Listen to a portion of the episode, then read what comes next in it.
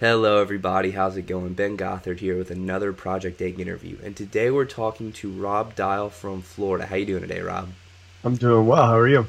Good, good, fantastic. Thanks for asking. I appreciate your time. So let's jump right into the interview. My first question for you is, what is your story? Oh man, well, it depends on how deep you want to go.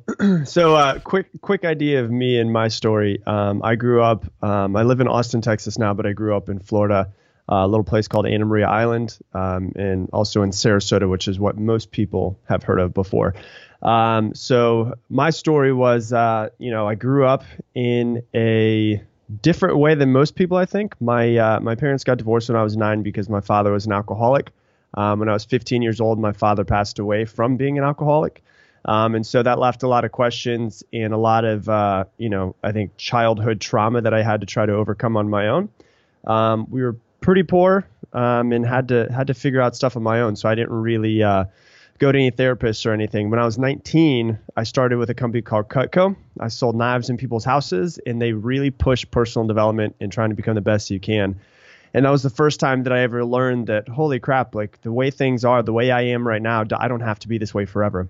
And uh, I became obsessed with personal growth. I became obsessed with making myself better, with trying to figure out what was going on in my head, if I had any things that I needed to overcome from, you know, my father, any of those things. And so I became pretty obsessed with all of that. And uh, within a year, I was promoted to a manager with the company. And within four years, um, by the age of 24, I had trained over uh, 2,000 sales reps and uh, had coached a lot of people and um, ran my own office. It was the number one office in the history of the the region I was in in 65 years or something like that. So um, I believe that record still stands about eight years later, which is cool.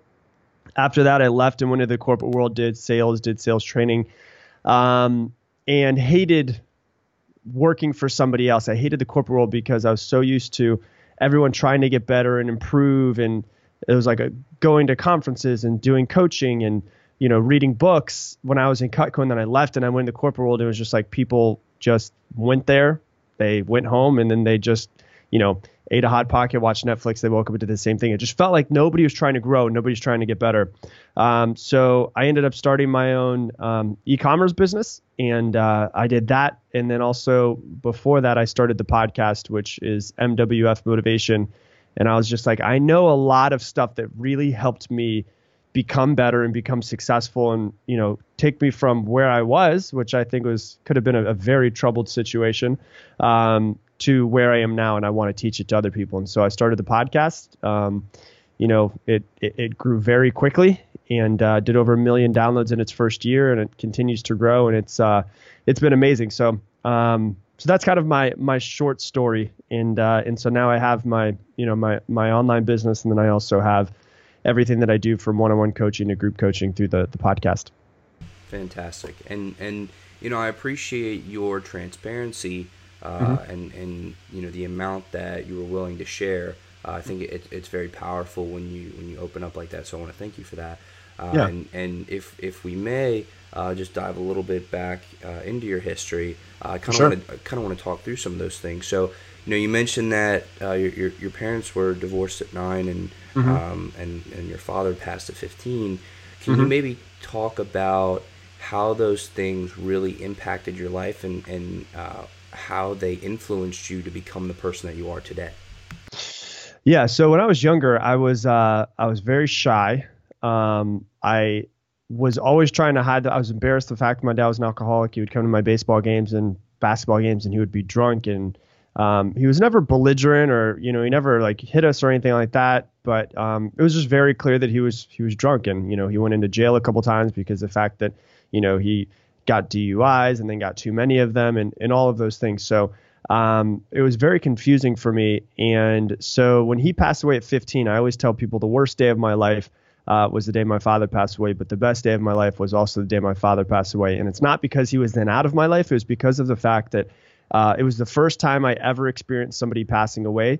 And uh, and I realized, holy crap, we only really get one life. And it wasn't like you know my grandmother passed away when I was eight years old, and I went to her funeral. It was my father was the very first person I ever knew that passed away when I was 15, and uh, it gave me the realization that I'm going to die and I need to do everything that I can in the time that I'm here. And so Um, a lot of people will talk to me and they're just like, "You're so driven, you're so passionate about what, what you do," and the reason why is because I am very. Everybody knows they're going to die, right? But they try to push it away. I'm very clear that every single day could be my last, and I'm going to do every possible thing that I can. And I think most people kind of act as if they get a second at bat as if you know oh maybe this is just a practice round. The best that we know is this you know maybe we do get extra ones. Who knows? We're not smart enough to know that. Uh, but for me i know that i'm going to do everything that i possibly can. And uh, and my biggest fear is getting to the end of my life and wishing that i would have impacted more lives and so i wake up every single morning driven to do as much as i possibly can to impact more people. Absolutely absolutely. So you know for people who may be a little bit less focused a little bit less driven mm-hmm. what advice can you give them to help them realize hey th- this is the only life we have. Th- mm-hmm. this is this is this is our one shot. Like you said we don't get a second up to we might get a second up to bat but we don't know. Right. You know what right. what advice can you give them to to help them kind of wake up if if you will yeah so i think that so here's the thing that that people realize is I've kind of realized from having the podcast, it's funny because my podcast name is MWF Motivation, but I'm starting to hate the word motivation. And the reason why is because people, I get so many emails of people saying, Hey, I wish I had motivation. I'm just not motivated today. What do I do to get motivated? And they act as if like motivation is just some magical thing that if you're lucky, you know, the motivational fairy would have sprinkled the dust on you and you wake up and you're motivated today. And um, what they're really searching for is drive because I feel like motivation is very uh, fleeting. You know, sometimes you can feel, a, a, you can listen to something and you're like, man, I'm motivated for 30 minutes. And then 30 minutes later, you're exactly the same. Um, what we're searching for is drive. And so whenever somebody tells me what it is that they, you know, are trying to go for, I always have to figure out the why behind what they want to do. So um, if somebody says they want to make $100,000 this year, that might be motivating to you. You might be motivated the entire year for 365 days at just going for money. But if you can find out the reason, the deep emotional attachment to why you're trying to go for what you're going for, um, you can usually be much more motivated. So uh, I'll give you an example. Um, I have a, a coach client who wants to make $100,000 this year, and that's good. But there's going to be times when he's going to want to sleep in, and $100,000 is going to motivate him. And so what I said is like, what's your biggest fear in the world? He's like, oh, my biggest fear is, you know, this, and it was it was not being a great father. And I was like, all right, let's dive deeper into that. What's your biggest fear, and how is making $100,000 this year going to change that fear or make it better for you? And he's like, well, my biggest fear is that, you know, my kids are, I, I'm never going to get custody of my kids. Okay, tell me more about it. Dive deeper and deeper and deeper into it. And uh, I don't, you know, for his own personal reasons, I don't want to tell you exactly what we came up to and his why, but it was an extremely deep personal attachment to the fact that he wants to make $100,000 because of what it's going to do for his children's life. So he could take custody over them, so he could take them out of a neighborhood that they're in, so he can make sure that they have the great life, so he can put them in a different school district so they can get a better education. And so instead of thinking about $100,000 and not being motivated for it, he's thinking about doing everything that he possibly can to get his children in a better situation.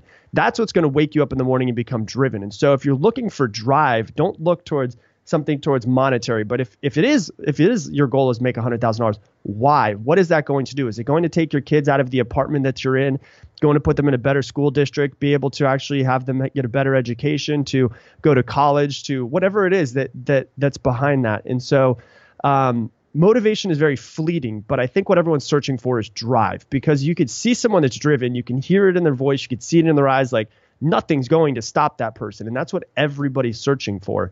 And uh, and so I think that's the that's the main key to drive is to figure out exactly what it is that you want and have a strong emotional attachment to that goal that you have. Absolutely, and and that is that is fantastic advice too to really look deeper into why we do things. You know, why mm-hmm. why do we want the hundred thousand dollars? Why do we want to build this business of our dreams? You know, is it freedom? Is it family? Is it is it just a passion for for something? So on that note, uh, and and you kind of touched on this a little bit earlier, but what is what what is your drive? What is your why? What's your passion?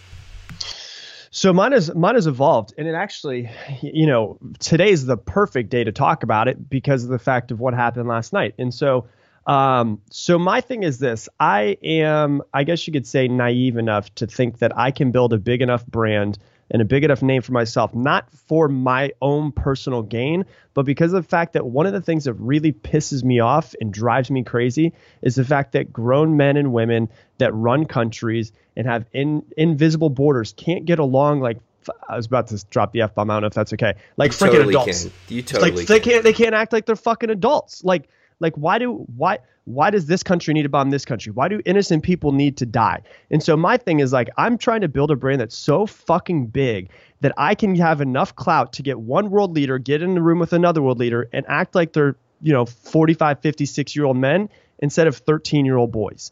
And so I, I have the the naivete to think in my head that I can actually get there. And it's a 30 to 40 year goal. It's not going to be something that um, that's going to happen overnight. And the perfect example, and the reason why I say it is because the fact that I, I, I'm not saying whether I agree with it or whether I don't agree with it, um, but we ended up bombing Syria yesterday, last night. In the middle of the night, we dropped 59, um, 59 different missiles on one of their air bases. And the reason why was because supposedly there's evidence that that they killed a thousand of their people through a chemical attack. And so it's like, why does this shit need to happen? Like, I don't understand how people can be so immature that they have to kill other people. And so my thing is like, it, it's it's easy for me to get out of bed, right? Because I'm not thinking about myself. It's easy for me to get out of bed when I think of all of the people who are, you know, people in Somalia who doesn't have who don't have food and water, and there's this huge crazy problem over there. It's like you know, why do all of these things need to happen and how can we all come together and actually realize like it doesn't matter what part of, it doesn't matter what language you speak, doesn't matter what country you're in, doesn't matter what invisible borders you were born in that you happen to live in right now. Um, we can all figure out a way to get along and that's that's my drive. And so um, so what gets me up in the morning is knowing that I'm nowhere near where I need to be. And my long-term goal is 30, 40 years from now to be able to do that. Um, and uh, you know that's that's what what what gets me up in the morning and makes me work harder than I ever have. I love that fire. I love that passion, uh, and and you know I appreciate you uh, you know you know talking about this and and you know kind of staying away from the from the politics side of it. You know th- that, Yeah. that's not the point of, of this podcast at all. But Right. but uh, you know it is an important part of, of who you are. So I'm glad you shared that. So let's let's dive a little bit more into your history. So um, you know after your your formative uh, teenage years. Mm-hmm. Um, did you go to college? Yeah. Okay. And I dropped out. Yep. So, so, So- maybe maybe talk about um, where you went and, and what you studied and, and um, the the just maybe give us a little bit of insight on that whole time frame. So, yeah. So I went to uh, I went to USF, which is in Tampa, University of South Florida, and uh, I went for a few years just because of the fact that I thought that's what you were supposed to do. Um, and then what's actually interesting is that when I was 21 and I was working for the company, I went and opened my own office for a summer. You get four months to go. Call it a branch office. You can open your own branch office for four months. Um, and when I was 21 years old, when all of my friends were partying and they were, you know, I lived in Florida. Like that's that's the best place to live during the summer. I mean, all of all- of the the girls come from in from out of town. You can hang out with new ones every single week, and you could do all of that. And that's what all of my friends did. But instead of doing that, I went and opened up my own office at 21 years old, and um, you know, I I paid for the rent uh, to lease the place. I paid for a receptionist to answer the phones. I had assistant managers that worked under me. I had all of these things. So I moved to this office, ran it. My office did about $128,000 in in knife sales for that summer, and then I came back and I was in the history. I st- I literally remember the exact second that this happened. I was in the history of the Civil War class. That was my class, and I was cheating on an exam because I really didn't care. Right? Like it was like I had to memorize dates of different battles. Like I freaking care about that. And I thought about it. and I was like, what does this have to do with my life in 30 years? And I'm and I I can tell you right now, eight years down the road, I don't remember any of the battles or the dates or any of those things that I that I had to to quote unquote memorize. And so for me, I was sitting in that class and I was like, this isn't for me. No, this isn't it. And I dropped out. That was the last that was the last day that I attended any more classes. And so I think that that college is good for some people. I think that it was good for me because I was able to find myself and experience different things. Um, but I do think our education system is, is kind of screwed up in a way, and I, it, it it doesn't serve a lot of people. It serves some people. There's a specific personality type that I think it does serve, and it does help them out a lot.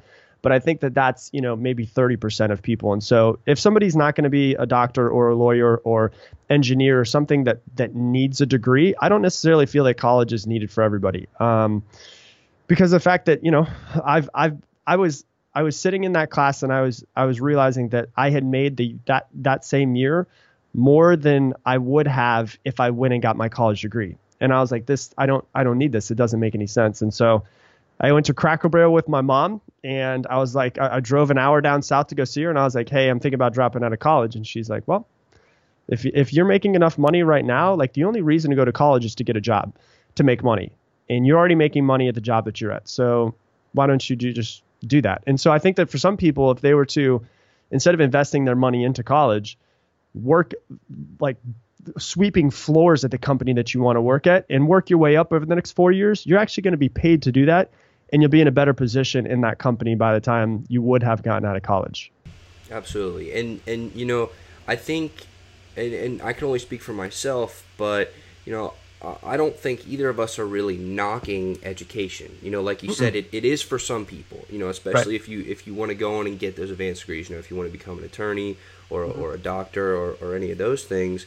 But like you said, it's not for everybody. So right. you know, for for people who may be struggling with that right now, mm-hmm. um, what insight can you give them to make up their mind? Like like how would how would you try to help them make up the decision of okay do i want to stay in school or go to school or do mm-hmm. i want to start building my career right here's the one thing that i do think i don't think that somebody should go or stay in college unless they are sure what they want to do that's the first thing that I think. Here's the great thing about college. You can go to college at any time that you want to, right? I could go back to college at 31 years old right now if I wanted to and get my degree. And so you don't have to go to college right away. So I think that going straight from high school into college, unless you know exactly what you want to do, is not necessarily the best idea for most people. What I would say is is this. I think what would be what have really benefited me the most is if when I was 18 years old, I would have taken a year off of school, I would have worked really freaking hard at some job and saved up as much money as I possibly could, and then travel for three months or six months. And for me, I went and backpacked Europe when I was, well, let's say I was, it was 2012, so I was uh, 26. I went and backpacked for Europe for three months. If I would have done that at 18, it probably would have shifted my entire life, and I think that it would have allowed me to figure out what I was more passionate about. I was would have been able to meet people that were interesting and that could have shifted the direction of my life. Um, that could have made me move to a new place to meet new people and find the job that I wanted. And so realize that if you're in school or if you're about to go to school or you're thinking about going to school, you don't have to go to school right away after high school. You can go out and find yourself and you can go to a company. And here's the best part about it school is, well, the worst part about school is it costs a lot of freaking money. The best part about not going to school is you can go, well, you know, maybe I'm thinking about going into marketing, right? Well, why don't you go and be an intern making $7 an hour um, or working for free at a marketing company before you drop $20,000 for your first semester and realize, holy crap, I don't want to do marketing, right? Or maybe you work for that marketing company and you start working your way up and you go, this is what I want to do. All right, I go to school for it.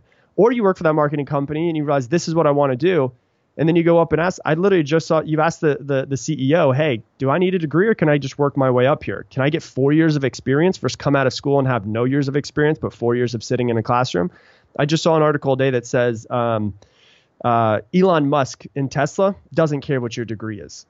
And so that's the perfect example where it's like maybe the CEO doesn't care if you have a piece of paper because at this point in time, you know, it's it seems like most people do. And uh, and what I realized was not having a college education didn't hold me back. I actually got every single job that I applied for after I left Cutco, and the reason why was because I had six years of sales experience, which every company wants.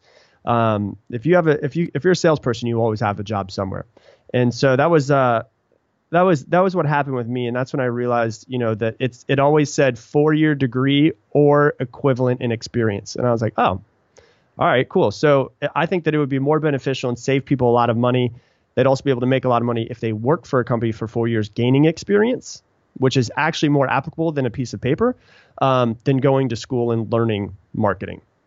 Absolutely, absolutely, and you know I really like what you said about going to college when you do know what you want to do and, and you Right. do know a little bit more about who you are. Because, Yeah. I mean, I know from personal experience, I, I mean, I'm 22 right now, and I'm Mm-hmm. a senior at LSU. And the first year of my college experience, I was in the wrong major. And, Right. and you know, I, I lost a lot of time and, um, you know, and, and maybe if I had done a little bit more introspection, I could have saved that time. But, but you know, I really do think that's good advice. Of take some time to to figure who figure yourself out, figure Mm-hmm. out who you are, right? And and I know there there there may be a stigma about oh they didn't go to college and they didn't do this and they didn't do that. Who cares? Who, it Mm-hmm. Yep. doesn't matter, right? I mean, Yep. statistics are statistics. People's opinions are people's opinions. I think what matters at the end of the day is is as the individual what's best for you. So so let's Sure. let's let's dive into into your history a little bit more. You said at 19, I believe, you started Mm-hmm. working at Cutco. Yeah. So can you uh, talk about your experiences in that time frame of, of when you were working there, uh, and and talk about the skills that you developed. Uh, you talked about sales skills. Maybe talk a little bit about those.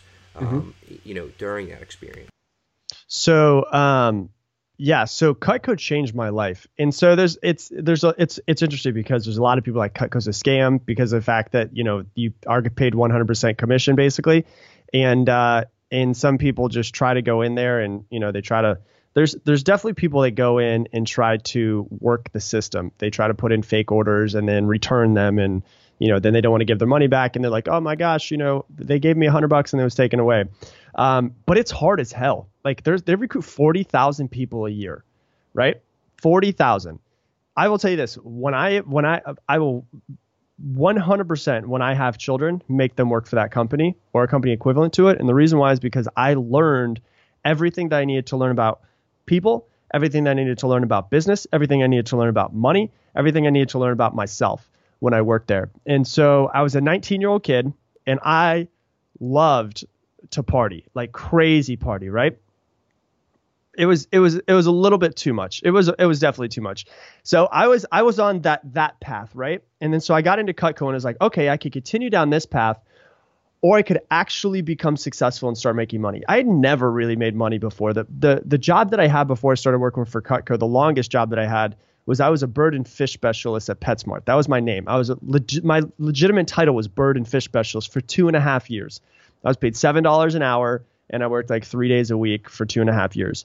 And uh, so I had never really experienced what it was like to have money in my bank account. And so then I saw when I was in training, oh my gosh, this kid's 20 years old and he's making a thousand dollars a week while part time at school.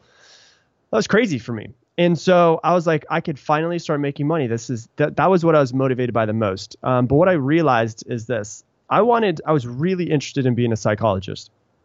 I really wanted to be a psychologist, but I didn't want to go through 12 years of school because I hated school, right? And so what I realized very quickly was that sales is psychology. In order to be a great salesperson, you have to understand number one, you have to understand psychology, but you also have to understand the person's psychology that you're working with. And so for me, I realized, oh crap, sales is psychology. I can basically deal with psychology and make as much as a psychologist by going into sales. And I don't have to waste 12 years of my life going to school. And so that's kind of the the way that I thought about it. And that's what really I started diving into. Um, when I was 19, too, I also hired, oddly enough, a sales coach who was my coach. I talked to him 30 minutes a week, um, every single week, and I paid him $500 a month. And so at 19 years old, I paid $500 a month to have somebody help me become better um, personally, but also with my my sales as well. And that guy completely changed my life because of the fact that I was finally able to talk to somebody who was way more successful than I was, um, find out how he did it, and I, paid I paid three hundred dollars a month in rent. I paid five hundred dollars a month for a coach, and I didn't even have that money in my bank account. I had a credit card. I put it on it, and I said, "All right, if this guy's good enough, I should make my money back and be able to pay it off." And so that's what happened. And so when I was 17, I'm sorry, when I was 19 years old, I made $17,000. By the time I was 21, coaching with him for almost two years, I made $177,000 that year. And so he completely changed my life in every aspect. And so that was the best investment I'd ever made in myself. And so the changes that I saw were massive. I went from a kid who was shy, to I had to start running interviews. I was 19, 20 years old and I was running interviews for people that were 20, 30, 40. Some people were 60 years old. They were three times my age and I was running interviews for them. Um, in group interviews, three to 10 or 15 people. Like that, I had to learn how to how to get up and speak in front of people. I had to learn how to act older than I was and act as if and you know what I saw books as as were, were education to make me be wiser even if I couldn't be older. And so um, then I started running trainings, which were three day, 17 hour seminars, right?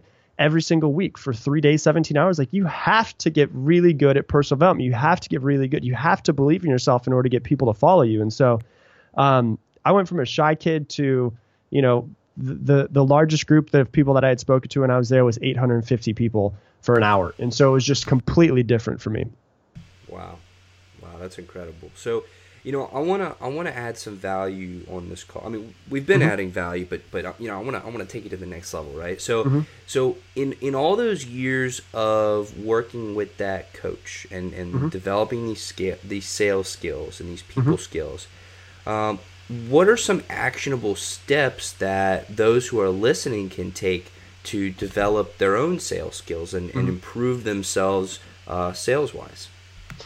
So, uh, I think as far as sales and also for your own self in general, the number one thing that I learned from him right away was because I was 19. I was good at making excuses, all of those things. And he would give me assignments at the end of every single call. I would kind of hit the assignments. I wouldn't necessarily hit all of them. I'd be a couple minutes late for calls, all of these things. And there was one call um, that I specifically remember, and he's he we started talking. He says, "Hey, I've got a question for you." He said, "If a company fails, if a company goes bankrupt, whose fault is it?" And I was like, "Ah, it's you know probably the CEO's fault." And he goes, "Now, if a company succeeds, if a company is massively successful, whose fault is it?" And I said, "It's probably the CEO's fault." And he said, "That's exactly right." Let me ask you this question. If you get to the end of your life and you regret that you didn't do more, that you didn't become more, whose fault do you think that it is? And I was like, it's probably my fault. And he goes, if you get to the end of your life and you're happy about what your life was, if you were excited about it, if you did everything that you possibly wanted to do, you made an amazing life, whose fault is it? And I said, it's my fault. And he said, so you need to wake up. I realize you're only 19 years old but you need to become the CEO of your own life and realize that you are in charge. There are no excuses that you can make for anything. And so the the biggest advice, piece of advice I can give people, if you're not into personal development or if you're into personal development, whatever it is, doesn't matter, is to take 100% absolute control of your life, and you can no longer blame anybody else. And that's the thing where it's like I used to be really good at making excuses, right? And it's it's like the phrase excuses are like assholes. Everybody's got one and they all stink, right? Like that's it's the truth. Where it's like you could give an excuse for why something didn't work. You could blame your spouse, you could blame Obama, you could blame Trump, you could blame Congress, you could blame your parents, you could blame your past, you could blame anything that you want to blame. But ultimately it comes down to it's your fault no matter what. And if you can take that level of responsibility for your life, and realize that you can no longer give any type of excuses. It's your fault if your life is crap at the end of it. It's your fault if your life is great. If you're sitting right now and there is not enough money in your bank account in order to pay your bills, it is your fault. You have to let that sink in. If you have a lot of money in your bank account and you're traveling and you're living the life that you want, it is your fault. And so that's the number one piece of advice that I got from him from the very beginning. And so if someone's in sales, how does that relate to it? Well, if you're succeeding at sales, that's your fault. If you're failing at sales, it's probably because you're making excuses of people not answering the phone. When in reality, you probably didn't make enough phone calls, right? There's there's some sort of fear that you're coming up against where it's like, you know, that if you look at anybody, the most successful salesperson, every single company, they're the person who works harder than everybody else. So the one who puts in more phone calls, right?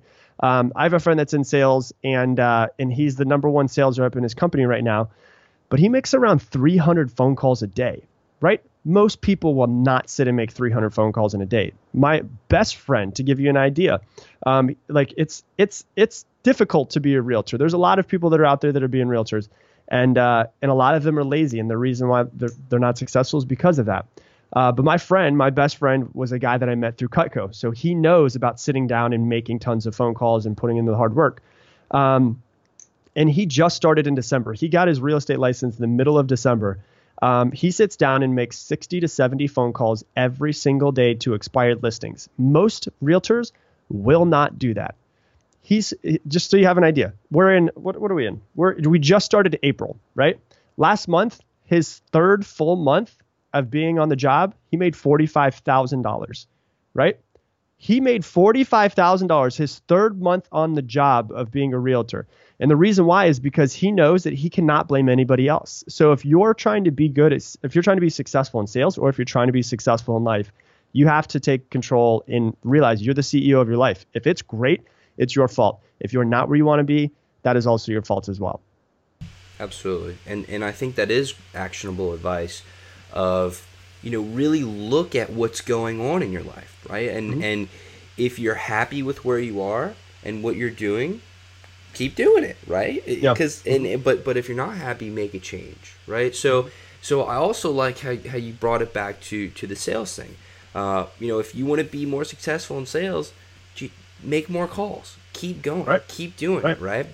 Um, so so let's talk about. Uh, let, us get a little bit technical here, right? Because we've, we've been we've been talking very conceptually, and, and I like where we've been going with this. But let's get a little technical for a 2nd mm-hmm. Let's say that you pick up the phone and you're calling a, a, prospect, and they just keep saying no. There's they're not giving you the time of the time of day, or you can't get past their secretary or whatever it is. How do you get them to that one-on-one conversation where you can truly gauge whether or not they're interested in, in your product Sure. Okay. I'll give you a perfect example. So, what I'm a firm believer in, the, one of the main reasons why I feel my podcast has been so successful is because I tried to be the complete opposite end of the spectrum of every other one of them right? And so what i did was i looked at every i looked at all the podcasts and i said okay there's a lot of podcasts that are very similar. They do this they have this format they interview these people they do that. And i was like what if i do something completely different? Most of them are 45 to 60 minutes and a lot of them are interview format. What if i did 5 to 10 minutes just me talking right? Completely opposite of everybody else. And i still do some interviews but not not i've probably done 10 out of 250 episodes so if you're trying to set yourself apart uh, realize I'll give you a perfect example. I used to work for a company where the only people I could talk to were CEOs. That's the only person I could sit down and have a one-on-one conversation with. I couldn't sit down with anybody else in the office. And so I had to get through to CEOs. Guess what? CEOs are called all day, every day. What can you do that's going to make you different than everybody else? That's what I think.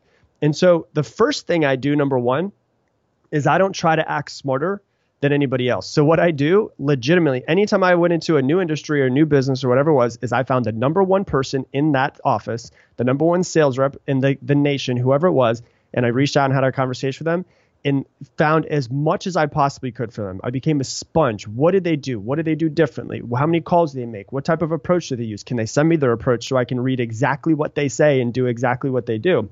So the first thing is don't reinvent the wheel do exactly what the number one person in your company is doing. That's it. That's the first thing. The second thing is how can you set yourself apart from other people? Okay, if I'm trying to call up a CEO, how can I get in front of a CEO when he's getting emails all day long, when he's getting phone calls all day long? I had, I'll, I'll give you a perfect example. This is this is actually something funny that I did. Um, so I took a a sheet of paper, right, like a, a printed out white piece of paper, no lines and I wrote with a black pen. And then all I did was I put, you know, I didn't put a name, but I wrote down all of the stuff that I wanted to, you know, about me. Hey, you know, Mister, whatever it was. I understand you're a busy man. You know, this is what my company could do for you because I understand the problems that you have and wanted to see if I could get time with you. So I literally just wrote a couple paragraphs and then said, you know, sign my name at the bottom and had my card. And what I did was I took that white sheet of paper and I got because here's the deal. What happens nowadays? Does anybody send letters to like does any salesperson send letters? No. So why how can I get in front of somebody if if they keep if I keep hearing if I've sent him 10 emails and haven't heard back from him? If I have tried to get through his his gatekeeper, his receptionist, he can't get a hold of him. Well, I know what I can do. I could send him a piece of mail and if his name is on the front of it, there's a pretty good chance he's going to open that damn thing. And so what I did was I took that white piece of paper and then I bought like the nice paper with like borders around it and all that stuff, and I copied it. It was a black ink that I used. So it literally looked like I wrote each of these people, which I didn't. It looked like I wrote every single one of them a two to three paragraph letter, right? That sets yourself apart from the very beginning. I used the exact same pen and wrote their name at the top. So it looked like I literally wrote them the thing. I sent out like 150 of them. My manager was like, You will never get anybody to respond to you. Not only did I get people to respond to me, I actually got people who called me. So instead of me calling them, they called me. But then when I did call them, if they didn't call me, if I called them, I was like, Hey, I sent you a letter last week. Did you get that? Oh yeah, thanks for sending me a letter. I don't know the last time I got a letter, and uh, you know, doesn't mean that they bought from me necessarily, but it, it, it got me on the phone with these people. And then the receptionist says, you know, when the the gatekeeper is like, "Oh, you want to talk to John?" No, he's he's he's not uh, he's not available. Or they, would say, you know, you want to talk to John? Why do you want to talk to him? Oh, you know, I want to talk to him about my company. Blah blah blah. Uh, and then so if whenever if I had sent him a letter, you want to talk to John? Why do you want to talk to John? Oh, I just had some correspondence through the mail with him, and I was wondering if he was able to uh, receive it. And they're like, oh, all right, well let me check. Right? It's different. It's it sets it, it makes them think differently. Um, I had one really big client. Well, he was a prospect at the time, and I could not get a hold of him. And what I did was I went on LinkedIn, and this is something that I LinkedIn is amazing. And so what I would do is I was like, if this person owns a big company, I know he's going to buy a lot from me if I can get in front of him. And so what I did was I went onto his LinkedIn and I was like, let me see if I can figure out and you know, call me a stalker. I don't care. I was trying to make money. That's all I cared about what I would do is I would go on their LinkedIn, I would try to find their Facebook and find out anything that I possibly could. I'll give you an example. One guy, this is not the, the same guy, but I'll tell you it's it's quicker so I can tell you. One guy I noticed he went to Brown University because you you know it said on his his LinkedIn he went to Brown University, and I saw on his Facebook he was wearing a Brown University shirt. I was like, clearly he's interested in Brown. What am I going to do? I'm going to go find a nice hat that's a Brown University hat, and I'm going to send that to him in the mail with a handwritten letter right? And then when I call him and I call the have the receptionist, oh yeah, there was a there was a gift that I sent over to him. I want to make sure he got it from Brown University. All right, well hold on, let me patch you through, patch you through and get on the phone with him. There was another guy, that the craziest one that I had ever had was uh, there was a guy that I knew would be really good, and he was an investor in three different companies, right? Two of them were alcohol companies based in Austin, and another one was a um, a company that was uh, they did they made like um, like workout products, right? And so what I did was I went to I sat down with my manager and I was like, "Hey, I have this crazy idea. Let me know what you think." He's like, "I think it's probably a pretty good idea." All right, cool. Well, then I'm going to go ahead and do it. So what I did was I bought two bottles of alcohol, right? The alcohol that he bought, he was an investor in, and I bought the a product that was one of the weight the, one of the uh, the workout company products. And I it was I got this you know, two bottles of alcohol, you have to imagine the size of that, plus a workout product. So I had this huge box and I made it. I, we had one one uh, female sales rep that was in the office, and I was like, "Hey, can you help me make this look pretty? Because I don't know what to do." She's like, "Sure. Let's let's figure out a way to make you know we'll shred paper. We'll put shredded paper in there so it looks really nice." And I went in, and instead of calling him over and over and over again, I went in and I brought in this huge freaking box, and I went straight up to the gatekeeper and I said, "Hey, is you know I, I won't tell you his name. I still remember it, but is John in?" Right? She's like, uh, yeah. Is there something that you need? I was like, yeah, I have to deliver this to him. Okay uh, let me go get him. What happens? He literally comes out, and I go, hey, I've got this for you. And he's like, who are you? And I was like, oh, my name is Rob. I don't want to bore you with my time with with uh, with um, all this the the reasons why I'm here. Here's my card. There's a letter in there. If it interests you, you can call me back. Right? He calls me back like 30 minutes later, and on the card it said, you know, those are the three companies he invested in. I said, listen, you've made three really good investments in your three companies. Let me talk to you about the next one. And that was all it said. And of course, he called me back. And so that ended up turning into, you know, it was a $70,000 deal. So I got about a $21,000 commission off of that one. It cost me a couple hundred bucks to get that together, but that was something that set me apart. So the very first thing, like tactically, that I think of is how can you be different than every other sales rep that's calling or knocking or sending emails um, because you're just going to get lost if you don't.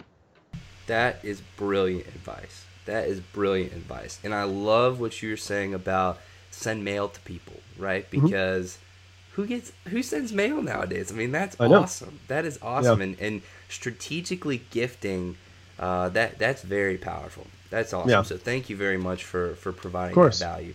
Now I want to talk about um, uh, about your history a little bit more. So you said by the time you were 24, uh, I believe you said 24, you had trained around 2,000 sales reps or so. Mm-hmm.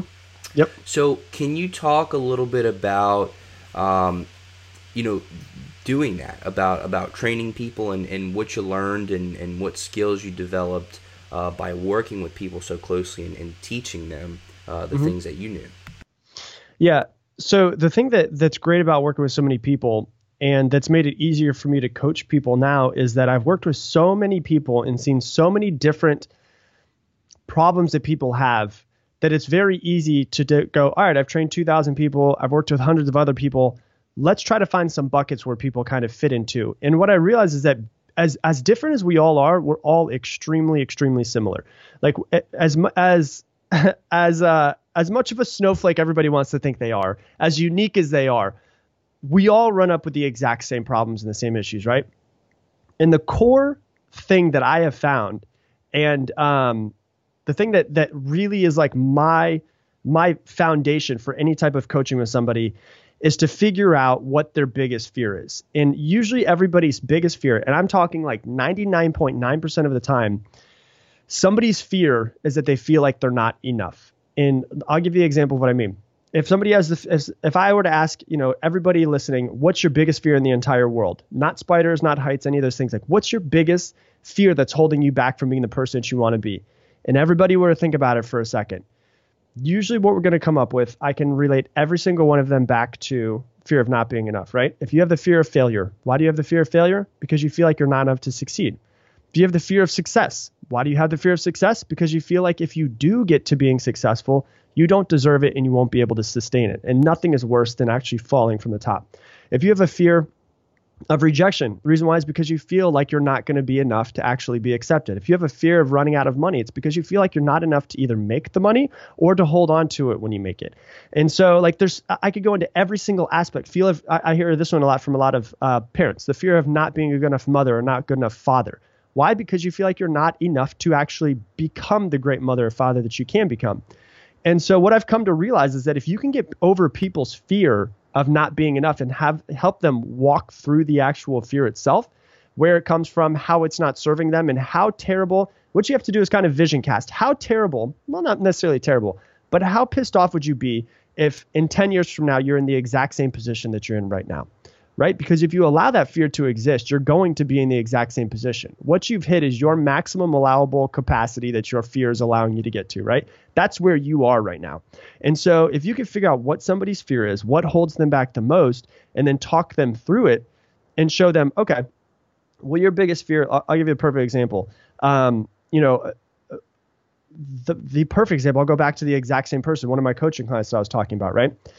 His fear is the fear of being rejected, which goes back to, once again, not being enough. The reason why it's that is just, you know, it usually comes back to your parents, right, in some sort of way. There is the, the average child is reprimanded eight times more than they're praised. So, eight times more in a child's head, they're saying, I'm not enough, than they're saying, I'm enough, right? So, it's just like a natural thing. Even if your parents were amazing, you don't have to have a psychology degree to have a kid. They could have accidentally screwed you up in some sort of way. And even if they didn't screw you up, you could have seen something in your head or viewed it the wrong way, which makes you feel like you're not enough, right? Then you go into school and you fail a couple tests. And what happens? You feel like you're a stupid kid. You feel like you're not enough. Or you get made fun of by kids and then you feel like you're not enough because of it. So it's like it's constantly reinforced. Then you turn on the TV, you're not enough until you buy our product. So we're constantly seeing this stuff over and over and over again. And so if you can get people past this fear of not being enough, then usually it's that's like the key to unlocking the door to somebody's potential is that you can realize that you know wherever this fear came from, whatever it is, um, what story are they telling themselves with it? And then what you do is this. So the the the going back to the, the coach I was talking about. Let's say his name is I'm just going to use the name John again. Let's say John his biggest fear is the fear of being rejected. That's why he can't make 100 phone calls a day like he's supposed to, right? Is because he has this deep fear of being rejected. So every single time that somebody says no to him, guess what? It hits his biggest fear, his biggest insecurity, and that is terrifying to him, right? But then I find out, okay, well, what's your biggest fear in the world? What what's your biggest fear besides that psychological fear? His biggest fear in the world, which I told you before, was that he would not be able to move his kids out of the part of town that they were in. and that you know something terrible would happen. You know, they're they're younger now, but in five years, his his son or his daughter could get messed up with the wrong people, and his biggest fear could be that one of them will get shot and killed, right? So if I could figure out, he needs to make 100 phone calls a day on one side, but his fear is, re, is his his fear, his conscious fear that he thinks about more than anything else is that fear of being rejected. So that's why he's not making the phone calls. What's his biggest fear in the entire world besides that fear? The fear that if he doesn't make 100 phone calls, his and doesn't make the money that he needs to, that his kids are going to be killed. Well, which conscious fear do you think he needs to have more present in order to make those phone calls? Is it the fear of rejection? The fear of rejection at that point in time is tiny. But most of the time, we're driven by fear. We're, we're driven by trying to get away from some sort of pain. So if you can associate not so his so this I'll give you the example. This is how it works in your brain. His association is the fear of rejection. There's pain to making phone calls because he's afraid of being rejected. What if you were to think about the pain of your children dying if you don't make those phone calls? Right? Well, then that's going to not that's going to drive you to get off your ass and to actually push yourself to start working harder. It's a lot. and so, yeah, and so it's it's if you can if, our, our brains are problem solving mechanisms. The only thing our brain is designed to do is to keep you alive. And so what it's going to do is it's going to move away from whatever fear you think about. And so if you're thinking about the fear of rejection, you're going to try to move away from it, right? You're going to not make those phone calls. But if you think about the fear of the possibility of your children dying, you're going to make so many freaking phone calls that it's and I'll give you a perfect example. Let me I'll give you like literally an example right now that everybody can listen to and use. If I were to ask everybody to think of this in your head, what's the percentage chance of you making $1 million this year legally? In 2017, 12 no, let's just say the next 12 months. What's the in the next 12 months, what's the what's the chance percentage? Like what think of it in your head. What's the percentage chance of you making 1 million dollars legally this year? Some people are like, you know, when I do this on webinars, they're like, "Oh, 1%, 0.1%, half a percent, 0%, 5%. Really really no low numbers, right? But then I say this, what's the percentage chance of you making $1 million this year legally? And if you don't, your entire family gets murdered. Right? What's the percentage chance? What does everybody say? 100%, 100%, 100%, 100%. Right? What changed? The goal didn't change, the time frame didn't change. What changed was your driving force behind the goal. If you are so afraid and there's so much, you know how much pain it is to go through if everybody that you love is murdered?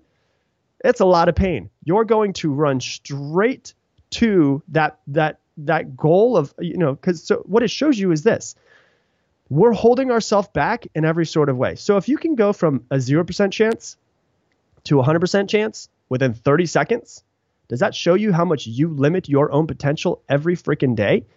And so if you can get people to associate pain to not doing what they need to do then they'll go after whatever it is that they need to do. That is powerful.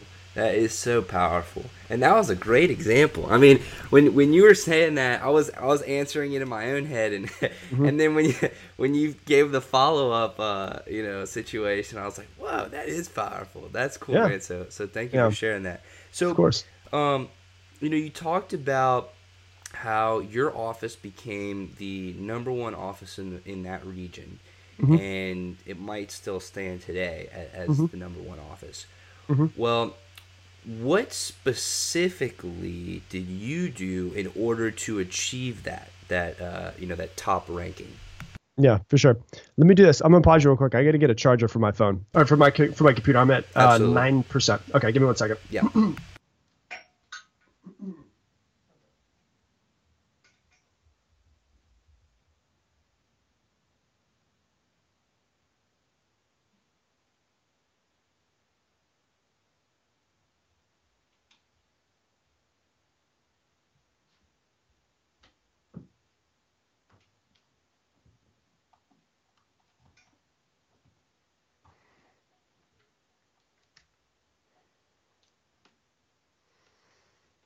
All right. So the question was, what did I do specifically to get my office to to break the record? Yeah. so what I did to have them break the record was this. I had my own personal goal. And my personal goal was to beat my old manager's record. And so my old manager, um, who was my mentor in the business, his record was it was around four hundred and seventy five thousand dollars for the first four months of being open, the first summer, and it had stood for let me think it would have been about six years that that it exists. And my goal was to break that record. That was my own personal goal.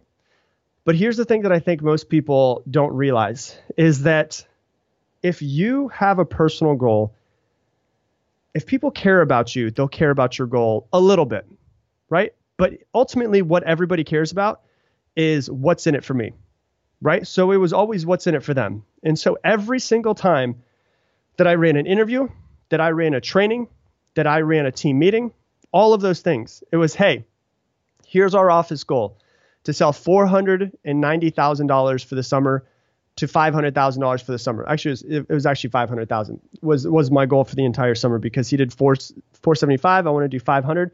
So I was like, we're going to break the record. We're going to do this. I understand that you might care a little bit about the record, but let me tell you what it's going to do for you.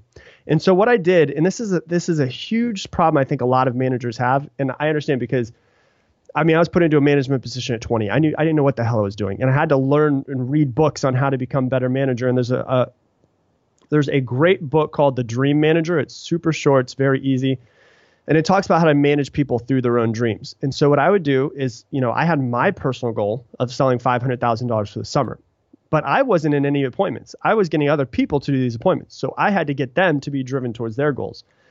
And so I was like, you know, our goal is $500,000, but what specifically is your goal? What is, you know, by us hitting it as a team, you obviously have to hit some goals as well. What are your goals? And you find out exactly what people's goals are and you drive them to it. And I would, you know, I, I knew my people's goals. So if I was in a team meeting, there was 40 people in front of me, I might not know every single person's goal off the top of my head, but I could say, hey, and I reminded them all the time, we're selling $500,000 this summer. And the reason why is because if we do this office all collectively, we have to hit our own goals, which means, Sarah, you're going to be able to buy the car that you want. You know, Johnny, you're going to be able to go and pay for college next semester, whatever it is. And I would, I would be able to know that and drive people through their own goals.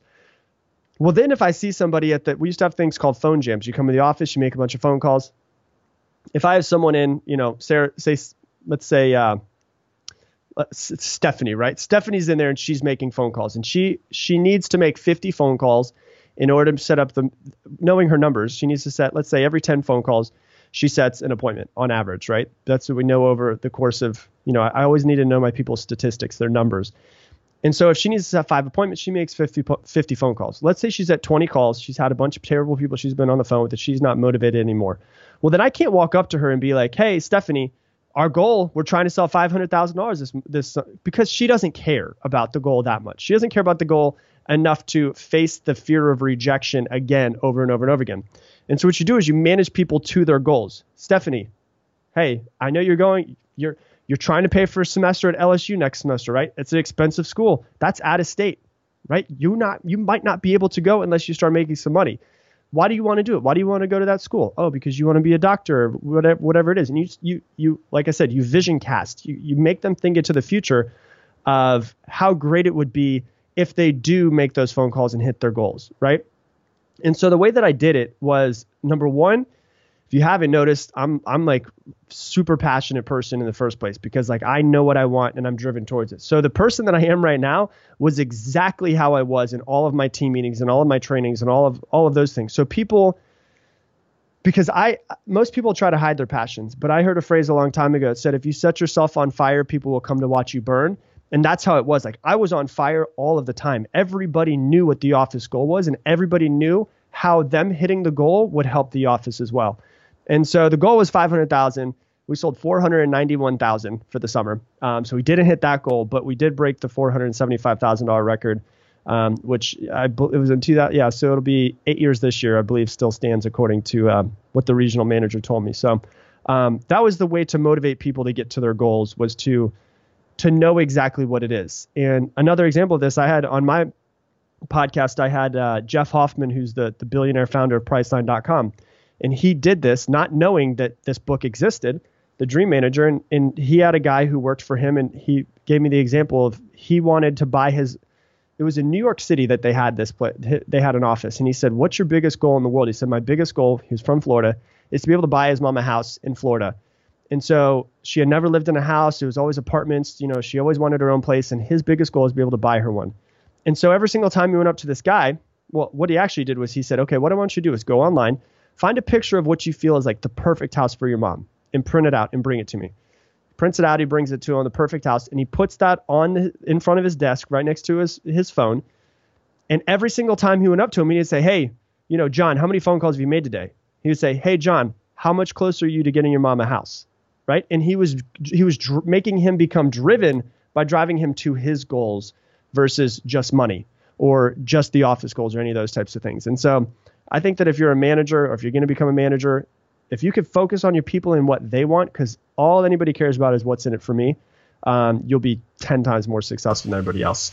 That's incredible. That's incredible. So, you know, just just to try to get the the timeline uh, organized, um, at what point, how old were you when you did hit that goal of, of becoming the number one office? Uh, so it was 2009, so I was 23. Okay, and then so then after that in 2004, or, mm-hmm. um, that's when you became. That's when you started training all those people, and, and you trained up the the 2000. And then you said, I believe at 26 was it that you you backpacked around um, mm-hmm. in in Europe. So mm-hmm. can you maybe take us from uh, the the time at 24 when you were when you were training people and coaching them and, and doing these interviews? Mm-hmm. Um, up to the time when you did go backpacking? What were you doing in, mm-hmm. in, in, that span of time? So at that point in time, I left Cutco and went to another company um, that was struggling and became quasi partner in the company and also helped them with their sales. And so what I did was I helped a company. They had about 20,000 products. It was a lot. And it was all products that had to do with um, building and it was mostly building, just to kind of give you an idea, um, kitchens or bathrooms. Now, this was in 2010 in Florida. if you know anything about the housing market, Florida got destroyed in 2008, 2009 with the housing. And so there was very little building that was happening. And so what I did was I went into this company and helped them build their Florida market. And, you know, in, in what was a, one of the worst years, 2010, we were able to build it over 33% in that time. But I realized that I was not passionate about. Um, I honestly wasn't passionate about parts for kitchens and bathrooms, and it was it was everything you could think of. It was like the cabinets themselves. It was all the, every type of handle you could want for the cabinet, the little hinges that open it, the slides that go inside of the drawers, um, sinks, everything you could possibly think of. I wasn't passionate about that. Like that's I'm not put on the planet to get make sure that you know builders are able to get sinks in people's houses, and so it was about you know, I went from from running my own office, being an entrepreneur, to you know, being in this company, and I realized that I'm not a good employee, and at least I know that I don't want to sell this stuff for the rest of my life. And so it took me about let's see, I started with them in January. It took me about four months before I realized that I was going to leave. And uh, and what happened was my I was sitting at it was Mother's Day, so it was five months because I think Mother's Day is in May. I was sitting in my aunt's house. My cousin, who is like, he's like Buddha. He's like just wise, you know. And he's he's sitting down. He's having a conversation. He's like, "So how's everything going? You know, how's everything with your girlfriend?" I was like, "Oh yeah, we broke up." He's like, "Oh, that sucks. How's everything with the business?" I was like, "Nah, I'm not really passionate about. it. I don't know what to do." And he goes, literally 30 seconds into our conversation, "Why don't you just go backpack Europe for a while?" And I was like, "All right, I'm gonna go do it." It was literally like that decision was made. I was I'm gonna do it. And so, um, and so this was the this was the end of 2000. Yeah, I started with them right at the end of 2010. So it was actually 2011 was when this happened. Um, and I made the decision I'm going to go. And so I saved up for a year. I saved about thirty thousand dollars. I was as cheap as I possibly could be. I lived in a I lived with a friend and his girlfriend as they were breaking up. They were about to break up. I didn't know that yet. Um, in a foreclosed house. And so Florida had some weird laws where if a house is foreclosed on, but somebody is still renting it, the house cannot be taken away. The, the bank cannot take the bank until their lease is over. So I stayed inside of a tiny little room. I paid like 250 or 300 dollars. It was like the cheapest rent ever. It was like 300 bucks a month, and I saved as much as I possibly could over the next year. And I was like, I'm going to go to Europe, and that's all that matters. And so it was, uh, yeah, so it was exactly a year because June 1st of uh, of 2012 is when I went to Europe and I backpacked for three months. I went to 12 different countries and 26 different cities. Um, and I fell in love with it. And I, I, I became obsessed with traveling. And so like for me, I'll, I'll kind of give you an idea of what that did to me and why, why it really means a lot to me right now is because of the fact that, um, I became so obsessed with traveling and with wanting to travel was two years ago, I was like, I have to start a business where everything is completely online. I can't work for somebody else. I can't deal with 10 or 15 days of you know PTO and getting just that amount of time off of work. I need to be able to travel and go wherever the hell I want. So over the past two years, I've put everything that I possibly can into building businesses that are online so that all I can do, I can do everything over my computer. So, and the reason why was because I wanted to live in another country. So I gave myself a two year timeline.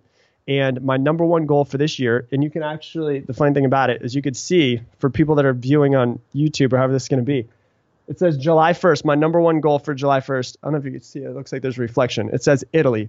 And so, uh, yeah, we're actually going to be living there by June 1st. And so, the uh, that's the cool thing about it, where it's like, you know, I didn't know that going to going to to Europe would completely change my view in what I wanted to do with my life, but it made me realize I have to have my own business. I have to be able to work for my computer, and that's what I'm going to do and it worked out. So now we're moving to Italy uh, June 1st.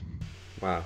Congratulations, man. That that's Thanks, awesome. Man. That's awesome. So, you know, I want to talk about um, I want to talk about that transition mm-hmm. from when you kind of you, you you said, okay, I don't want to work for anybody. I'm not mm-hmm. a good employee, and I totally feel you on that. You know, I'm I'm also not a good employee. Um, right. But but you know, when you decided, and, and you said before that uh, you, you, started an ecom business, and then you have your mm-hmm. podcast, right? So, mm-hmm. so maybe talk about, uh, and and let's talk about ecom first, and then we'll move into the to the podcast second. Okay. Um, how'd you do it? You know, what what steps did you take in order to build a fully functional online business that you can run remotely from anywhere? Um, a lot uh, a, a, ton. And so I had never sold. I've sold a lot of stuff face to face. I could sell really well, I believe, but I knew nothing about selling stuff online. I knew nothing about anything online. And so I got to the point where I was like, I told my girlfriend, I was like, this company that I'm with, I was doing training, you know, sales training and sales with them. I was like, I don't want to be here. I hate it. I was, I was just, I was making more money at that point in time than I ever had in my entire life, but I was completely unfulfilled. And I was like, these, these dollars in my bank account mean nothing to me and I wasn't buying stuff anymore. And so I was like, this is what I'm going to do. I'm going to save as much as I possibly can. When this breakup happens with between the company that I'm with, because I know it's eventually going to happen, um, I'm going to have enough money to live off of for a long time. And so what I did was I was extremely cheap. When the breakup happened, I had enough money to cover my expenses for two years. I could do whatever the hell I wanted. And so I was like, I know that I need to start my own business. I don't know what it is, but I'm going to get into it. And so what happened was I was like, okay, and this is this is a problem I think most people come up with is that they they decide they want to do something and they either don't have enough money saved or they don't have a full they quit their full-time job and they can they have three months to to be able to build a business. Like that doesn't you can't do that. Um, it takes time to be able to start paying your bills off of companies. Um, like if your if your company is doing doing some type of profit in six months or a year you're doing pretty damn well and so um, for me, it was like I'm going to give myself so much of a runway that if I screw up, I could go to do, I could I could either keep going on that same path or I could go to something else.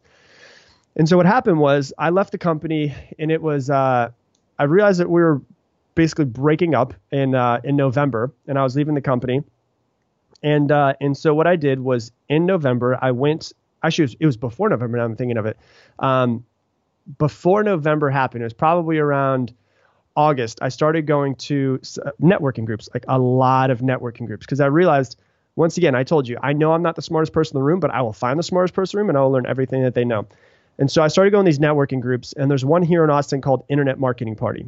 And what that is, is people who sell stuff over the internet. So I went every single month to it. And I talked to as many people as I possibly could. And I built up friendships, people that I'm great friends with now, two years later. Um, from going to this. And I tried to learn as much as I possibly could. Well, then I went there and I had a conversation with a guy. Um, and he was right around the same age as me. And he sold stuff on Amazon. And I was like, I didn't even know you could sell stuff on Amazon. We started talking about it. Then I met another guy later on that night. and he's like, "Oh, I sell stuff on Amazon." And I'm like, "What the hell? Like, how am I meeting two people in one night when I know nothing about selling stuff on Amazon?" And uh, and so I was like, I need to see what this is all about.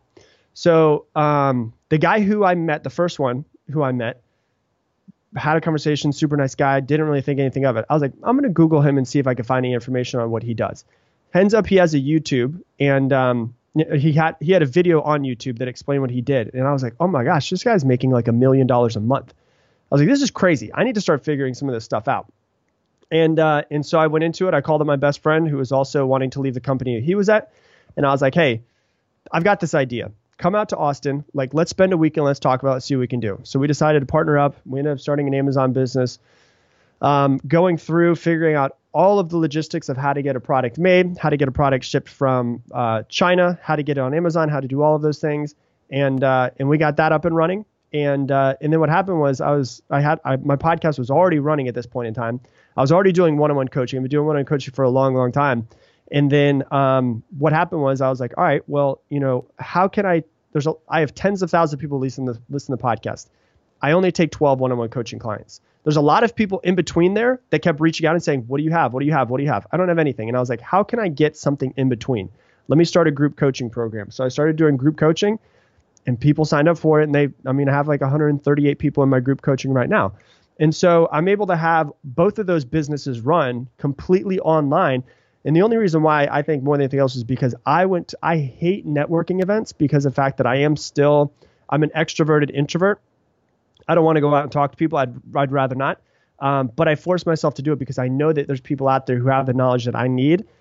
And maybe I have some knowledge that they need. I have a deep understanding of sales. I can help a lot of people with sales because a lot of people are not good at it and maybe they can help me and we can become friends and exchange tips and, and those types of things. And so, um, so that's kind of the, the, the way that that whole thing transitioned. Wow.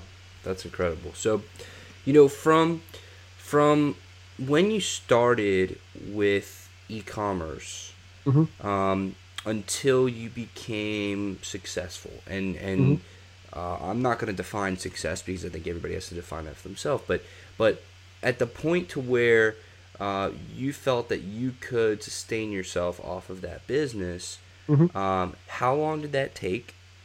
And um, you know what what tools did you use? Did, did you use did you use just Amazon? Did you use Shopify? Do you have your own website? And and you know so so technically, how did you do it? So um, so a couple different things. There's a couple parts to that that question. So how did we do it? Was that I learned once again. I'm not the smartest person in the room, and so what I said was, all right, let me see if there's podcasts out there to learn how to get better at Amazon. There is. There's one called The Amazing Seller. I was like, all right, cool. I'm gonna listen to every single episode that I can of this guy. There's also another one that's called FBA All Stars. I listened to all of these different ones. Became obsessed with it because they give a lot of great tips, but then they also have a lot of people who come on and give great tips. So what do I do? I listen to people who are already making a million dollars a year off of it, or a million dollars a month, or whatever it is the numbers are. Um, what happened for me? So Amazon, it took a little while to to start being able to get profit off of Amazon. As far as the actual, you know, my other business, my coaching business, um, the thing that most people don't realize is that I put 10 months into a podcast of building a following just because it was my passion project before I even started to even think about making money off of it, right? most people think that they can like build a following right away and start going and, and start making money off of it. There is there is no way that that's ever going to happen where you can just start it. I can start a pod I can start a podcast today, start a following, and you know one month I'll have people start paying me money to teach them whatever it is that they're you know whatever it is my skill set is.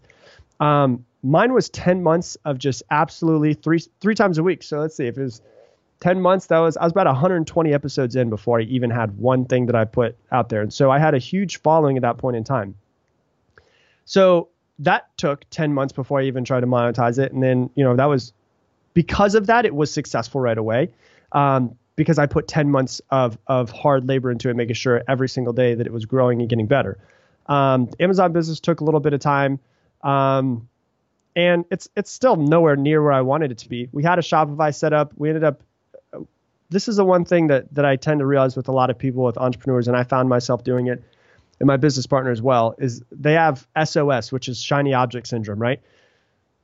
We're selling on Amazon. Well, why don't we sell on Spot? Uh, why don't we sell on Shopify too? Right? And we can. We definitely could, and we tried. We did it. We got some a couple sales and all those things. But what I realized, like, you have to have your one thing, and you have to go really freaking hard on your one thing before you start focusing on other things. And so for me, like, it was Amazon for about five months. I was really hardcore into it. And then I told my my my partner, I was like, hey, I'm gonna step away a little bit from it. Do you want to take over it? I'm I'm okay with having less equity in the company if that's if that's the case because you could do more of it. Like I'm I'm okay being partially in it, but what I really want to focus on is this coaching and doing these things and and growing this side of my business as well. And so, you know, what I always think with people is that it, you can be on every single shopping website. But to be everywhere means that you're probably not going to be good at any of them. Focus on one and go hardcore into that one. And once it's at a sustainable point where you're making money, it's going and you feel like it's successful, then start going to something else because there's no way to be an expert at Amazon and an expert at Shopify at the exact same time. You have to become an expert at Amazon first, then transition once that's running and be an expert at Shopify. And so um, that's kind of, uh, if that answers your question, that's kind of the uh, the way it kind of transpired. And I'm very hands off in Amazon now um, because of the fact that I know what I'm focused on more than anything else. Absolutely, absolutely. So, you know, I'm very interested in uh, talking about your podcast. Okay. Mm-hmm. So, you know, for people who may not be as familiar with it yet, um, mm-hmm. can you talk about kind you know what is it you know maybe maybe give a little bit of insight on on what it is and, and the purpose of it and, and the audience that you uh, you know project to yeah. So um so basically my audience it's man it's everybody that you could possibly think of. It's literally it's it was hard for me to find like my one niche and avatar is because of the fact that most people have some sort of problem of getting in their own way. Um, so my podcast is MWF Motivation. So MWF stands for Monday, Wednesday, Friday. I was I literally was like, how can I make the name so that anybody could be you could define the stupidest person and they could go, when does it come out? Oh yeah, it comes out Monday, Wednesday, Friday. What is it? Oh yeah, it's motivational. Like that's that's what I designed the name for. Um, and so it's like five. I'm I'm a very long-winded person, as you could tell. I can dive deep into subjects, and I love to. Um, but my my podcast is very short and to the point. And so for me, I noticed when I first started listening to podcasts when I worked for somebody else, I had like a 20 minute drive. I would only get like one tenth of the way through some podcasts, and I was like, how can I make a podcast that's so short that by the time somebody gets to the office, they already feel like they were impacted immensely because they got the information they needed and it ended. It was done. It was wrapped up. They got their action steps, and so um, so yeah, it's it's I, the the way that I explain it is it's it's short to the point, no BS podcast. Like I'm not like the person that's like, hey, I believe in you. Hey, high five. You can do it. Go out and have a beautiful day. Like I'm not that person, so I, I don't try to be that person. I'm very much like, hey, let's figure out what the problem is. Here's what most people's problem is. Here's how you can put it in your life, and here's how you can fix it. And so that's very much how every single one of them is, where it's five to 15 minutes. And I, in that case, I have to be very short and to the point and get all of the information out. Because here's the thing. Um, this, we've been talking for a while now, and there's a lot of stuff that I feel that's been pretty good. But you could probably cut this up and give like a 20 minute, like boom, boom, boom, like all of my best stuff of this. And so, like, for me, it was like, all right, I have this subject, which I spent two hours researching and putting a lot into. How can I say this in as little words as possible? And it's just like a book. You can read a 300 page book, but you can go back and read the stuff that you underlined in 10 minutes. And that's that's what I wanted my podcast to be, and that's uh, that's kind of the idea of the the short to the point episodes. Absolutely. So, um, you know, I, I would like you to maybe take a moment uh, to to tell everybody how they can go and, and find out about your podcast and, and listen to it and, and, where they can consume all that content. Yeah, for sure. So, um, however they're listening to this now, whether it's iTunes, Stitcher, SoundCloud, Google Play, all of those, Podbean, all of those things, I'm on all of them. Um, they just type in MWF motivation. MWF is, you know, like Mike said, Monday, Wednesday, Friday. Um, if they want, you know, the, the two other channels that I'm biggest on um, is Facebook. So if somebody wants to get all of the crap out of their Facebook and put motivational, inspirational stuff in it, um, they can go to facebook.com slash MWF motivation. There's about um, 78,000 people that follow us on there right now. Um, and then I also have a YouTube station where I'm putting a lot in my YouTube. So my podcast is three times a week, Monday, Wednesday, Friday. My YouTube is Monday through Friday. Uh, videos. And so they can go to, uh, what is it, mwfmotivation.com slash YouTube, and it'll send them directly to my YouTube station, which, you know, or they just go to YouTube and type in Rob Dial, and I should pop up. That's awesome. So, again, I'm to put a bunch of those links down in the description below, or however you're, uh, you know, listening to this or, or, or hearing this or, or reading this. Um, you know, there's there's going to be links available to you. Um, I'm going to try to make that as easy to find as possible. Highly encourage you to go check out Rob's podcast. Um, he's awesome, so definitely do that. Thanks, man. Um, yeah, absolutely. So so Rob, let's uh let's let's get back to the value. Let's let's let's let's drop some value bombs here, right? So you said it took you about ten months um, until you got to the point where you uh, either felt comfortable monetizing or, or, where you started monetizing, right? Mm-hmm. And and then I believe you said um, that you reached over a million uh, downloads with with your podcast. Mm-hmm. That yeah. is incredible. That is awesome. So for aspiring podcasters and, and for people who may not know how to do that, can mm-hmm. you give some insight mm-hmm. on how to do it, how to build that up, how to get some momentum? Yeah, once again, I didn't, I, I, wasn't the smartest person in the room. So what I did was I, I went on every single podcast that I could listen to about podcasting. I read every article that I could. I found every YouTube station that I could that talked about podcasting. I took all of the best stuff that I could. It was probably about a month of research of putting, all right, what do I want to do? How do I do it? And I did it. And what I realized, the first thing I realized was that the average podcast stops at seven episodes, right? That's when the podcast host gives up seven episodes. And so I said, okay, I'm going to make 14 episodes. So therefore I've doubled it and I'm going to have all of them in the, in the, you know, in the hopper and I'm going to put all of them out, schedule them out. And it scheduled it out for about a month is what it, it told it out to. Um, and people listened to it and it grew. But then also it didn't grow by itself. I think a lot of people just passively are like, all right, well, here, I'm going to put it out and just hope that people start showing up. No, what I did was I told every person that I possibly could on my Facebook. I didn't like you know, direct message every single person or anything like that, but I put on my Facebook every single time a new one would go live. Also, what I did was I went to a couple different groups that were like motivational groups on Facebook, and I said, hey, I don't know if self promotion is okay, but you guys are into motivation. I started a motivational podcast. Here's the link to listen to it. I did it on I did it on Instagram. I did it on LinkedIn. I did everything, every avenue that I possibly could. Where I have thousands of connections on Facebook and Instagram and LinkedIn, maybe somebody out there will want to listen to it. And so what I did was I have a friend that's that's really really good at marketing. He says you should have no less than 50%. A lot of people like really big on putting out a ton of content, which I am. But he said no less than 50% of your time should be spent on marketing that content. And so I could make an episode on Monday and then just put another one out on Wednesday and then put another one out on Friday.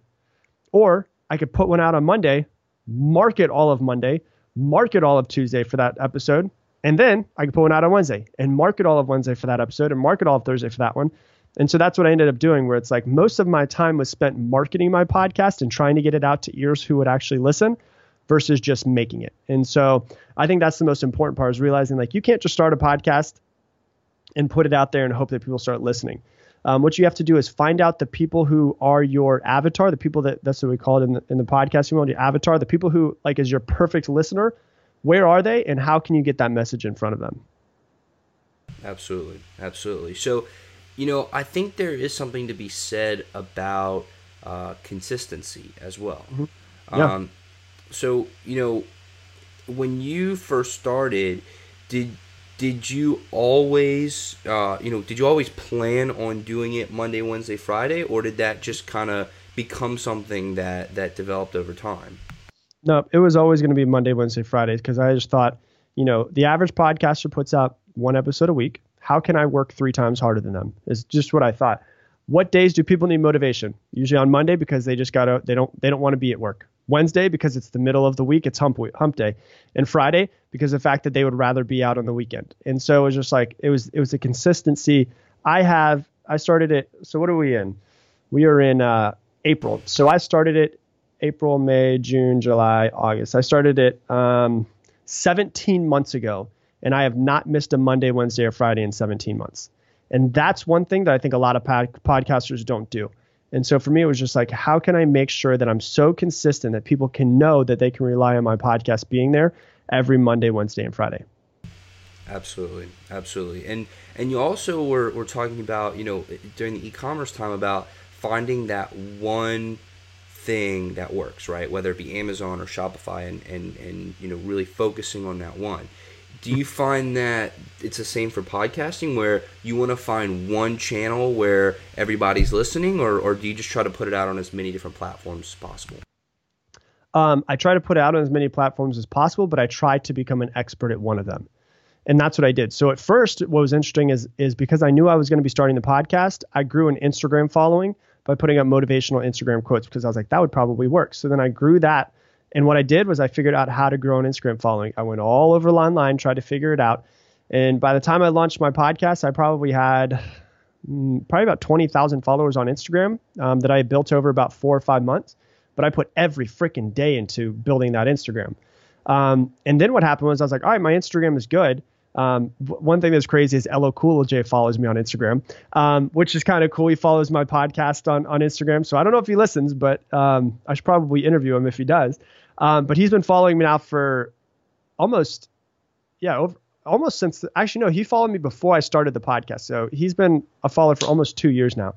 Um, and so, the cool thing about it is, is like I went straight hardcore at Instagram and slowly started building out Facebook. And then what happened was I was like, all right, Instagram is good. I'm pretty good at this. I'm gonna I'm gonna t- hire somebody and teach them exactly what I know with Instagram and have them do it from now on. Now I'm gonna go hardcore at Facebook. And so you know, even though I had 20,000 people that followed me on Instagram when I first started the podcast, um, I have more people now that follow me on Facebook than on Instagram because of the fact that I decided that was my next avenue to go after. So I put it everywhere, but I tried to specialize in just one of them. Absolutely. And so, you know, when when you're talking about um, you know, about where you put it up on, you know, you said iTunes, Google Play Store, um, and, and the various the various channels, um, are those the places that you drive your Facebook traffic to, or do you just put it up on Facebook and that's where you want to aggregate your community? Like, what what's the strategy there? What's the thought process behind that? Um, both. I do both of them. I try to drive people to. So if I have a Facebook, um, the thing about Facebook is is usually only about one to two percent of the people that follow you on Facebook are actually going to see what you post. Um, and so what that means is that I could post one thing about here's my iTunes link, but then I could also post here's the video of the podcast because I set up my camera and videotape it as well. But then I could also say this video is on YouTube if you want to click on YouTube, and I could put it out multiple times throughout the course of the day, which seems like I'm spamming my people. Where you're like, wait, you're putting the exact same thing out in different formats four or five times a day, or over the course of two days. Really, I'm not because if only one one to two percent of the the 79,000 people that follow us on Facebook see it, there's a pretty good chance that somebody didn't see my last post. And so I'm trying to get them to see every possible way that they can listen to my information. Um, as possible because some people prefer YouTube. Like I prefer YouTube over podcasts. And so I want to make sure that my YouTube continues to grow because if not, I'm not even my own target market. And so um, I try to put it out once again. I try to market as much as possible. So if you go onto my episode go live today because it's Friday. If you go onto my Facebook right now, I have the Libsyn which went up as a video. I have the um, the actual link so you can download it and you can listen to it on iTunes. I have the link so you can listen to it on SoundCloud. Um, I have every possible avenue that you could listen to it popping up. And so it's like every two hours there's usually a post that comes out for me. And the reason why is because I know most people aren't going to see my posts anyways because of Facebook's algorithm just trying to make less and less people see it. Because, you know, the less people that see my stuff, the more likely I am to advertise it and for Facebook to make money. Fantastic. Fantastic. And, and again, I really do appreciate you uh, providing the value that you have sure. um, on, on the show. I think it's been um, you know, truly, truly helpful and, and impactful to, to people. So, yeah. you know, let's talk about, we talked a lot about your past. Uh, we, we got a lot of the, uh, a lot of good technical knowledge as well. Um, let's talk about where you are right now. So, mm-hmm. so what is your biggest passion right now? And, and what do you spend most of your time doing as of today? Yeah, most of my time doing is what I've realized is I'm really good at content. Um, that's my specialty. Um, I know a lot about Facebook. I know a lot about Instagram, but I don't want to spend my time doing it. So for me, it's like, how can I spend my time making as much content as possible? And so I make my content. I, then I ed- edit the videos because I want. That's I enjoy doing that. I, I'm only doing the things that I enjoy doing now. I enjoy editing. I enjoy making the content, planning it, recording it. So that's what I spend my time doing, and then outsource everybody else to do my Facebook advertising, to do my Instagram, to do all of those things. Um, and so I spend my time just making content and then paying people because my business is at the point where I can pay other people, which is great, to do all of the other things. Because I can only put, if I could put 100% of my effort into one thing, well, then if I have Facebook and my content and Instagram, I can only put 33% of my energy into each one of them.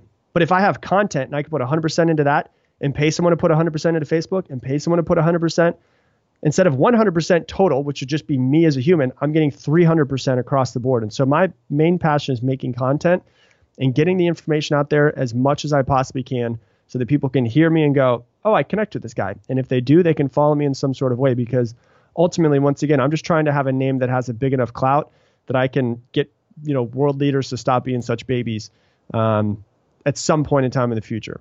And, uh, and so that's what I spend my time doing all day long now. Fantastic fantastic. So, yeah.